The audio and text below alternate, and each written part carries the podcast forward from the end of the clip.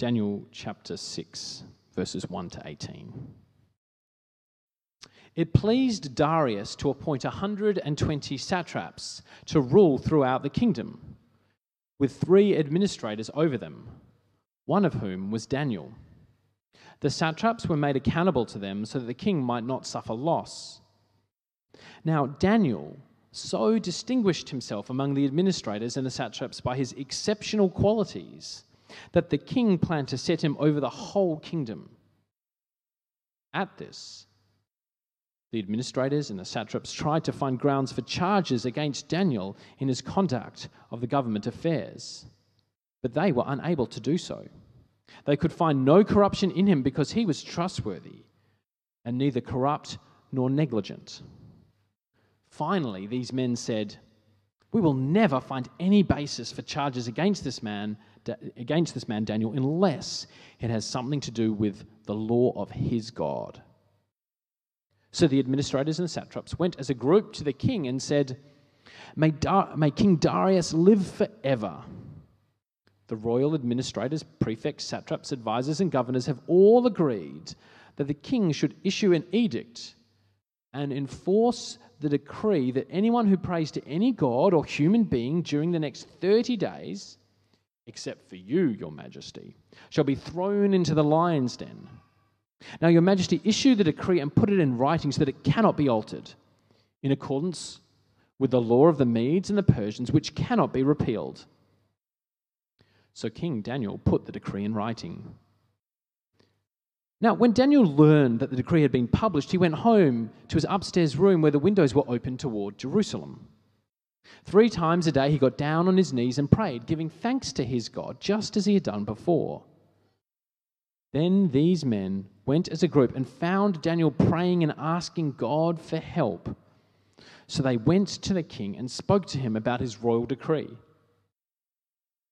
"Did you not publish a decree that during the next 30 days anyone who prays to any god or human being except to you, Your Majesty, would be thrown into the lion's den?" The king answered, "The decree stands in accordance with the law of the Medes and Persians, which cannot be repealed." Then they said to the king, "Daniel, who is one of the exiles from Judah, pays no attention to you, Your Majesty, or to the decree you put in writing. He still prays 3 times a day." When the king heard this, he was greatly distressed. He was determined to rescue Daniel and made every effort until sundown to save him. Then the men went as a group to King Darius and said to him, "Remember, Your Majesty, that according to the law of the Medes and Persians, no decree or edict that the king issues can be changed." So the king gave the order, and they brought Daniel and threw him into the lion's den. The king said to Daniel, "May your God, whom you serve continually, rescue you." A stone was brought and placed over the mouth of the den, and the king sealed it with his own signet ring and with the rings of his nobles, so that Daniel's situation might not be changed. Then the king returned to his palace and spent the night without eating and without any entertainment being brought to him, and he could not sleep. This is the word of the Lord. So, Daniel chapter 6, continuing the story from verse 19. I'll let you find it there. At the first light of dawn, the king got up and hurried to the lion's den. When he came near the den, he called to Daniel in an anguished voice, "Daniel, servant of the living God, has your God, whom you serve continually, been able to rescue you from the lions?" Daniel answered, "May the king live forever. My God sent his angel, and he shut the mouths of the lions. They have not hurt me, because I was found innocent in his sight. Nor have I ever done any wrong before you, Your Majesty." The king was overjoyed and gave orders to lift Daniel out of the den. And when Daniel was lifted from the den, no wound was found on him, because he had trusted in his God. At the king's command, the men who had falsely accused Daniel were brought in and thrown into the lion's den, along with their wives and children. And before they reached the floor of the den, the lions overpowered them and crushed all their bones. Then King Darius wrote to all the nations and peoples of every language in all the earth. May you prosper greatly. I issue a decree that in every part of my kingdom, people must fear and revere and reverence the God of Daniel. For he is the living God, and he endures forever. His kingdom will not be destroyed. His dominion will never end. He rescues and he saves. He performs signs and wonders in the heavens and on the earth. He has rescued Daniel from the power of the lions. So Daniel prospered during the reign of Darius and the reign of Cyrus the Persian. This is the word of God. Well, good morning, everyone. My name is Jared, as Matt mentioned earlier, and it's great to see you here this morning. I am from Maida Vale, but before that I was at Bull Creek, so I know many of you, and any of you who I haven't met yet, love to chat to you after the service as well. I think it was last Sunday, Matt came to preach at our church, and he said, I said, oh, Matt and I worked together at Bull Creek, and he then interjected that, well, he was my boss. And to that, I replied, I'm still getting counseling for it, so if you guys could please pray for me. No, it's all in jest. I'm really genuinely super happy to be here. Thankful. Oh, sorry, I don't want to break your pulpit. Ours is made of wood. I'm not used to this like classy perspex and chrome plated. I'm very happy to be here. Excited to bring God's word to you this morning. It's great that you've been working through Daniel. I am privileged to bring you chapter 6 this morning. I figured what we could do is I'll retell the story, and then we'll see how it related to the people back then and how it relates to us today. So this is a true story from the Bible. I'm going to retell it, trying to do it in an imaginative way, and then we'll look at how it related to them and how it relates to us today. So you can have your Bibles open with you as I do this, and hopefully it all makes sense. All right. Today's true story from the Bible begins with Darius in his palace. Oh, hello there. My name is Darius, and yes, I'm the king. Some people might think that I'm rather average, but I think they just misunderstood me when I told them that I'm the king of the Medians. It's a little bit of mathematics humor for you there. See, this fine young chap in the front row got it. Well, what does a king need? What would be suitable for a king? I've got it.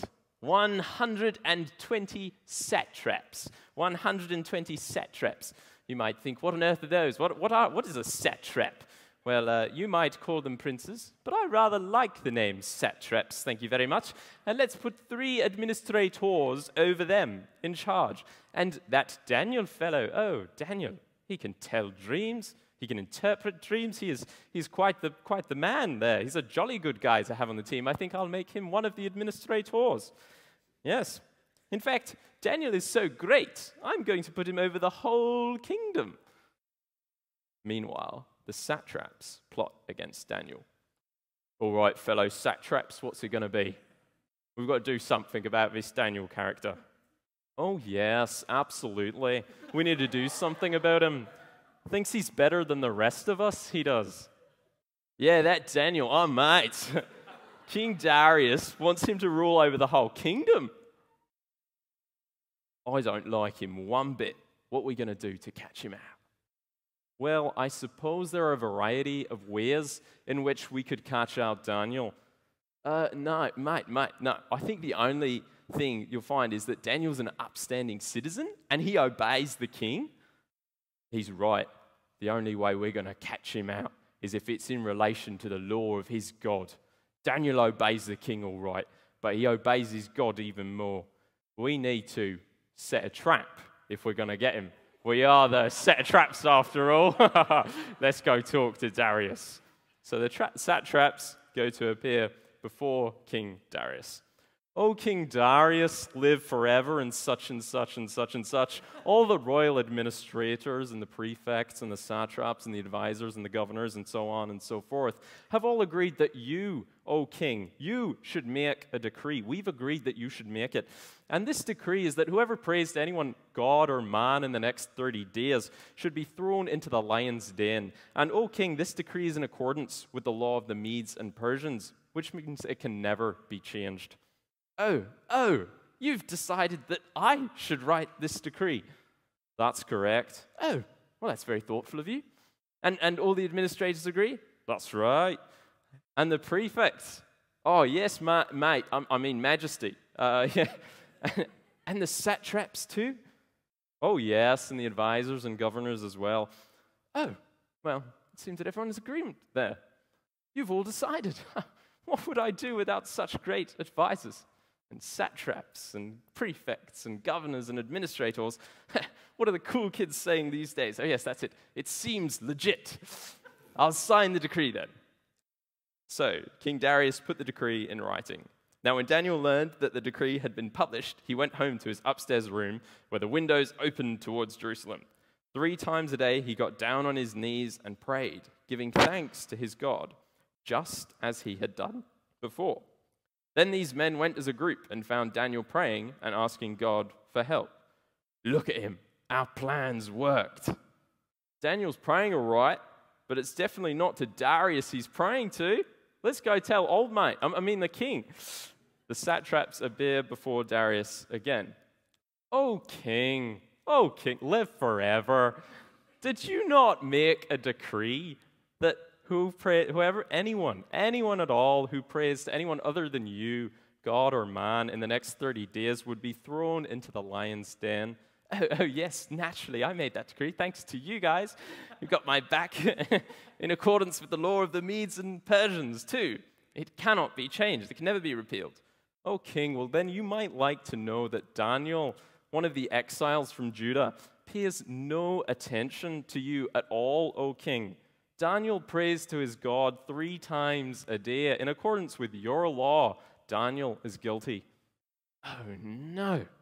What can I do? I want to save Daniel. There must be something I can do. Can I repeal the law? No, king, you just said you can't repeal it. It's the law of the Medes and the Persians, remember? Well, maybe I can just rub it out. Where's that jolly whiteout? No, that's not how this works, Darius. I mean, King Darius. Well, I've got it. I'll repeal it. You just said that. No. King, remember, you can't do that. It's the law of the Medes and the Persians. It can never be changed. Oh, no. Then I cannot rescue Daniel. I want to, but I can't. Take him to the lion's den. And Daniel, may your God, whom you serve continually, rescue you.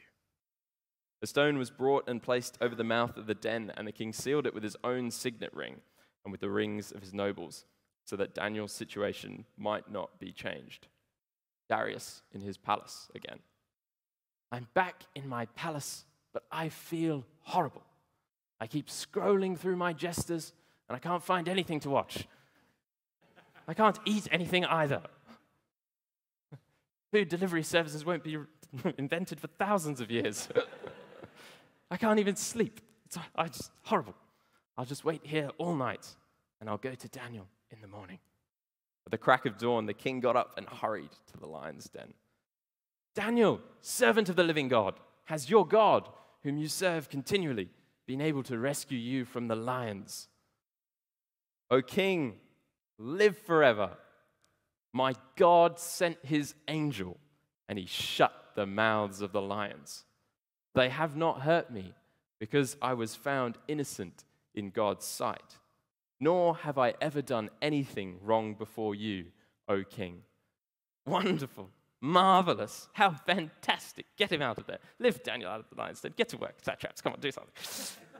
And when Daniel was lifted from the den, no wound was found on him, because he had trusted in his God. At the king's command, the men who had falsely accused Daniel were brought in and thrown into the lion's den. along with their wives and children. And before they reached the floor of the den, the lions overpowered them and crushed all their bones. Then King Darius wrote to all the peoples, nations, and men of every language throughout the land, "May you prosper greatly. I issue a decree that in every part of my kingdom, people must fear and reverence the God of Daniel. For he is the living God, and he endures forever. His kingdom will not be destroyed. His dominion will never end. He rescues and he saves. He performs signs and wonders in the heavens and on the earth. He has rescued Daniel from the power of the lions." So Daniel prospered during the reign of Darius and the reign of Cyrus the Persian. Let's go grab a drink of water.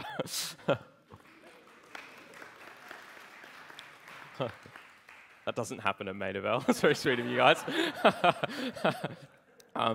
What an awesome true story from the Bible this is. I mean, just think, I hope you could imagine yourself there, thinking about seeing King Darius, who, as far as kings go, is a bit of a weakling. He's sort of more puppet than puppet master. And those satraps or princes who, by their evil and cunning ways, try to bring Daniel down. And Daniel, who continues to serve the Lord as before, prayerfully depending on him and in everything. And of course, the awesome work of the Lord in rescuing Daniel from being eaten by those lions. And this awesome true story, just like the rest of the Bible, is relevant today. It's relevant to us today. It's worth noting that this passage is history, and we shouldn't read it expecting that what happened there will necessarily happen today. So it's a record of what happens, not what always happens. I love going to Perth Zoo and seeing the lions. My membership recently expired, which is sad, but, you know, maybe I can renew it. Anyway, the lions are my favorite animal. And Keltcher says, Keltcher's my wife. She's over there. Hi. And she says I usually look like a tourist when I go to the zoo because I wear, like, a big, brimmed, wide hat. I have a massive smile on my face. Just looking in awe of these animals. Anyway, I've never tried to get in the enclosure with the lions. Never tried. Not with these lions in Perth Zoo. But if I think that because Daniel was saved from being eaten by these lions and think, well, then God will necessarily save me from being eaten by the lions, then that's wrong. That's not an appropriate way of taking this passage. I think it's right to see Daniel in the lion's den as a picture of what the persecution we can face in the Christian life and perseverance through that. But God does warn us in his word, like in Timothy, that everyone who wants to live a godly life in Christ Jesus will be persecuted. There are going to be tough times. And when you think of people in the Bible like Stephen, he was a faithful Christian as he proclaimed the truths about Jesus, and he was being stoned for it. As he died, he could see Jesus. It wasn't that Stephen just needed to be more faithful or something like that. Stephen and Daniel, in some ways, are very similar, but Daniel was spared and Stephen died. So it's helpful for us to bear in mind that this is something that has happened, but it's not what always happens. So if we're looking at the lion's dens in our lives, we shouldn't expect that God is always going to just make our lives happy and easy as Christian people. There are challenges, and Daniel persevered. And so, while God does rescue his people from certain trials, he doesn't rescue us from others. So how do we find the motivation to keep going? If we don't know how this is all going to play out in terms of the challenges we face in the here and now, how do we find the motivation to keep persevering? Well, it's the hope that we have in the gospel, the hope that we have in the salvation story that God has given us. And it's the same salvation story in Daniel as the one that we find throughout the Bible. And that salvation story brings us to our first point, which I've called the gospel according to Daniel. So in this section, we're going to be looking primarily at verses 20 to 23. So just have that in front of you. And on the surface level, it seems relatively straightforward what this passage is all about. In an awesome display of his power and control, God saves Daniel from being eaten by the lions. I mean, think about it. Daniel has been sent into the lions for faithfully serving his God, and it looks like the outcome is pretty set. It looks like it's feeding time at the zoo, except not a zoo, feeding time for these ravenous, carnivorous lions in the den. It's dinner time, and yet, instead of eat, Daniel, the lions' mouths are shut. God rescued Daniel from the lions eating him. How awesome is that? Imagine being Daniel for a moment. You've heard if you pray, you'll face death for it by being eaten by lions, and you still go on to pray anyway. Have you ever seen one of those old gangster or mobster movies where the guy's like got the gun towards you and he's like, say your prayers, because he's about to kill you? I haven't seen one of those, but I'm aware of the cultural reference. Darius is saying something kind of different. He's like, basically, don't say your prayers, or I'll kill you. So that's kind of what he's saying. I don't want you to pray to anyone else, because he's bought into the lie that he is the one worthy of all praise.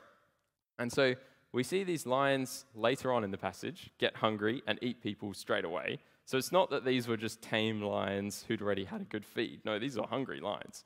And yet God does this miracle of saving Daniel from the lions. They don't hurt him.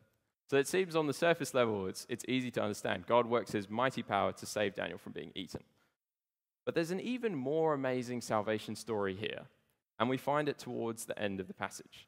And the key to understanding this is looking at two verses side by side that kind of say the same thing, but in a different way, and that give us different understandings of what's going on. And we see these in verses 22 and 23. And in this section, it tells us why the lions didn't hurt Daniel. And we get two reasons, one in 22, one in 23. The first, in 22, is that God finds Daniel innocent in his sight, and that's why the lions didn't harm him. I'll read 22 for us. My God sent his angel, and he shut the mouths of the lions. They have not hurt me, because I was found innocent in his sight. That's the first reason. The lions didn't hurt Daniel because he was found innocent in God's sight. The second is that Daniel trusts in God, and that's why the lions didn't harm him. You see that in verse 23?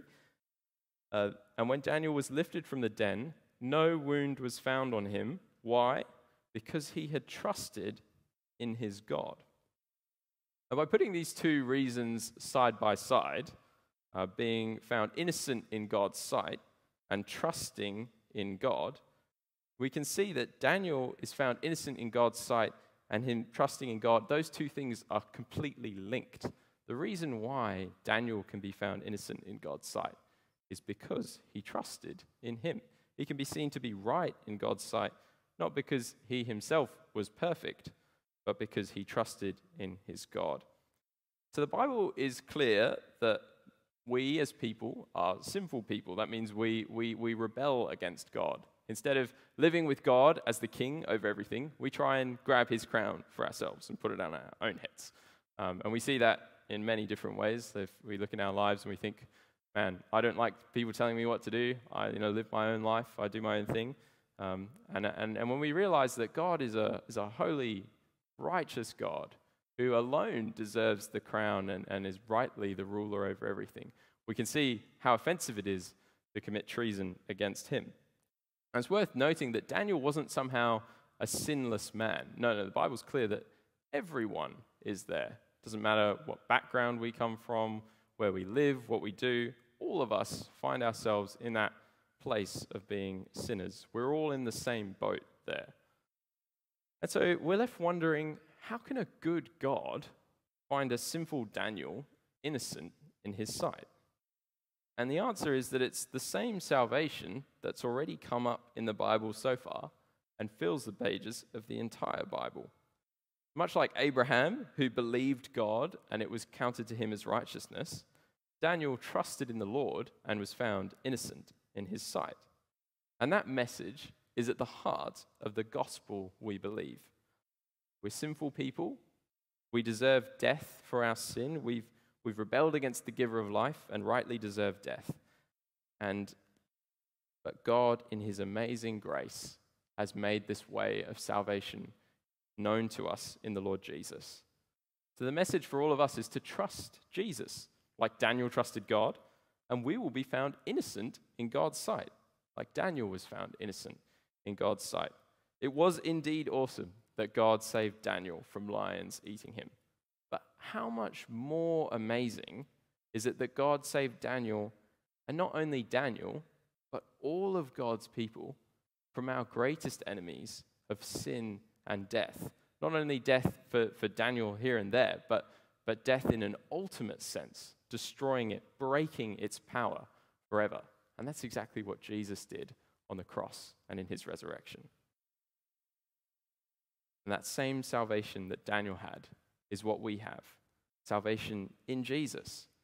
Here, it's the Bible it progressively reveals more and more of the salvation story, but it's the same salvation story the whole way through. So that was the gospel according to Daniel. He trusted in God, was found innocent in his sight. And that's the same for us today. Next thing I want us to think about is Christian perseverance. Christian perseverance. And what's two key words that stand out to me as we read this passage are as before. As before. It's super interesting to see Daniel's response to when the circumstances change around him, when Darius tries to really bring the hammer down, at the advice of these satraps and so on. When push comes to shove, how does Daniel respond? As before. It's really, really amazing language. I'll read it to you from verse 10. We're going to be seeing verses 10 and 11. So, now when Daniel learned that the decree had been published, he went home to his upstairs room where the windows opened towards Jerusalem. He didn't close the windows, he didn't go somewhere else. 3 times a day he got down on his knees and prayed, giving thanks to his God, just as he had done before. And isn't that a beautiful way of capturing what Christian perseverance looks like? It's not that we do anything different to what we've been doing. No, we keep on the same road, doing the same as before, even though the circumstances around us change. When Jesus' disciples were threatened with death, what did they do? They kept praising God, praying and telling the same message of salvation that led them to be under the threat of death. When Daniel was faced with imminent death, what did he do? He kept on thanking God. He kept on praying to God and walking the walk as before. And those words are so important, as he had done before. They tell us that Daniel's behavior when trials came didn't change. He continued to do what he had always done as one of God's people. And he's a great model of what Christian perseverance is to look like. We are to remain faithful to God when faced with trials. And the Bible does promise, as we've seen, we will face trials. The 3 of those key things that he did were prayerful thanksgiving, prayerful dependence, and faithfulness to God above the rulers of the world. So in verse 10, we see that prayerful thanksgiving. Daniel not only talks to God, he not only cries out for help, but he spends time thanking God as he had done before. Daniel recognized that in the midst of all of this, that there was much to be thankful to God for. I find that super convicting. Like, we think, man, how quickly do we go from the circumstances have changed, God, why have you done this, and all of those things. But Daniel recognizes, and rightly so, that even in the midst of all of this, God is to be thanked. God is on the throne. He knows what's going on, and he deserves our thanksgiving. Prayerful dependence. Daniel also recognized that it was right to ask God for help. We see that in verse 11 when the satraps go to find him. We see that they went as a group and found Daniel praying and asking God for help. I think, speaking from my own experience, we often find asking God for stuff easier than thanking him for stuff. But Daniel does both of those things here, and both of those are important aspects of our prayer. Spending time asking God for things, depending on him, realizing that our hope is completely in him. We're utterly reliant on him for everything. And so that's what the prayerful dependence looks like. Daniel's asking God for help, and he's thanking God in the midst of these challenges. And he has faithfulness to God above the rulers of the world. We must not submit to the rulers of the world when what they say is opposed to what God says. Just as Shadrach, Meshach, and Abednego refused to bow down to Nebuchadnezzar's image of gold, Daniel refuses to stop praying, despite the threat of persecution. When there is a conflict between following God as king or following someone else, whoever they are, we must always choose God, just like Daniel did. As Christians, we recognize our own desire to be the king or queen of our lives. And as Christians, we repent of that. We turn away from that and we say, it was wrong for me to grab the crown away from God. And we ask him for his forgiveness. And we submit to Jesus alone as king. And just as Daniel rightly submits to God as king, we rightly submit to Jesus as king. So when we think about for us today, we're sitting, well, I'm standing, but most of us are sitting, in Vic Park in 2021. And what are we to do as a result of hearing from God's word today?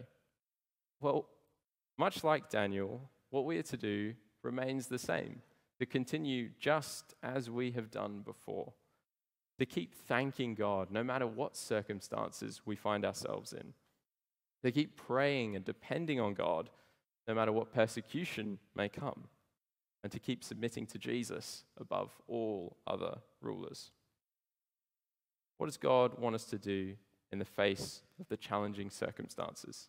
To keep going, to keep thanking God, to keep depending on him in prayer. And we might have all kinds of challenges. Maybe we have challenges in our families. Maybe it's our health or the health of loved ones or having recently lost a loved one. Or maybe it's being made fun of because of the Lord Jesus. What are we to do? To keep going just as we've done before. To keep persevering in Jesus, in knowing that he is on the throne. And knowing that the glory to come so far outweighs any possible suffering that we could experience here on earth. Daniel knew that. I think it's helpful for us to ask, do we know that? The glory to come outweighs being eaten by lions. It outweighs having a terminal illness. It outweighs the depression of being looked down upon for loving Jesus. The glory to come outweighs all of that. And we will get to be with Jesus forever, for all of us who put our trust in him. That beautiful longing that we have this sure and certain hope that for all of us who trust Jesus, we will be found innocent in God's sight at the end. And that brings us to our final point. Only one king saves, and it's not Darius. Our last point is that as we looked at Darius, how he tried to save Daniel, he could not. Do you remember that? So verse 14, have a look with me. When the king heard this, he was greatly distressed. He was determined to rescue Daniel and made every effort until sundown to save him. Darius was powerless to save Daniel. Darius was a weak king. He could do nothing. When push came to shove, Darius could not save Daniel. As much as he wanted to, he could do nothing. Powerless. Completely powerless. God is not like Darius. God is the powerful king. While Darius may have looked powerful on the surface, I mean, you think of all of the different people he had around him, his entourage, his servants, his advisors, his princes. Despite all of that, when push came to shove, he was powerless. When it came down to it, Darius could do nothing to save Daniel. And while Jesus dying on the cross may look like powerlessness and foolishness to the world, it is in fact the power of God for salvation. Don't follow the king who looks powerful, but in reality is powerless. Follow Jesus, the king who came and died to save you and me. Follow Jesus, the only king who can save us. And while none of us that I know of are trying to follow King Darius, there may be ways in which we want to set a king or queen over ourselves or set ourselves as the king or the Queen over our lives. And when we do that, to trust in those things, that's to take the crown away from God and put it on ourselves. And that's sin. That's rebelling against God, the King, and trying to elevate ourselves. And the Bible tells us that punishment, the wages for sin, the punishment that sin deserves is death. But the free gift of God is eternal life in Christ Jesus, our Lord. God was powerful to save Daniel from the lion's den. And God is powerful to save all of us sinners from sin and death. Perhaps you've struggled with the idea that God could or would save you. Know this: Jesus is powerful to save you. Jesus came to earth. He lived a perfect life. He died the death that we deserve, shedding his blood in our place to rescue us. We might think that we're the most unlovable people on earth, but the beauty of the gospel is that while we were still sinners, Christ died for us. God rescued us while we were his enemies. And while the cross may look like foolishness to the world, our Savior beaten, battered, scorned, crucified, it is the power of God for salvation. So don't follow the rulers of this world who look powerful, but in reality are powerless. Follow Jesus, the King who came and died to save us. Follow Jesus, the only King who can save. The only King who is powerful to save. Darius couldn't save Daniel. Jesus could save Daniel, and he did. And Jesus can save us too. Amen.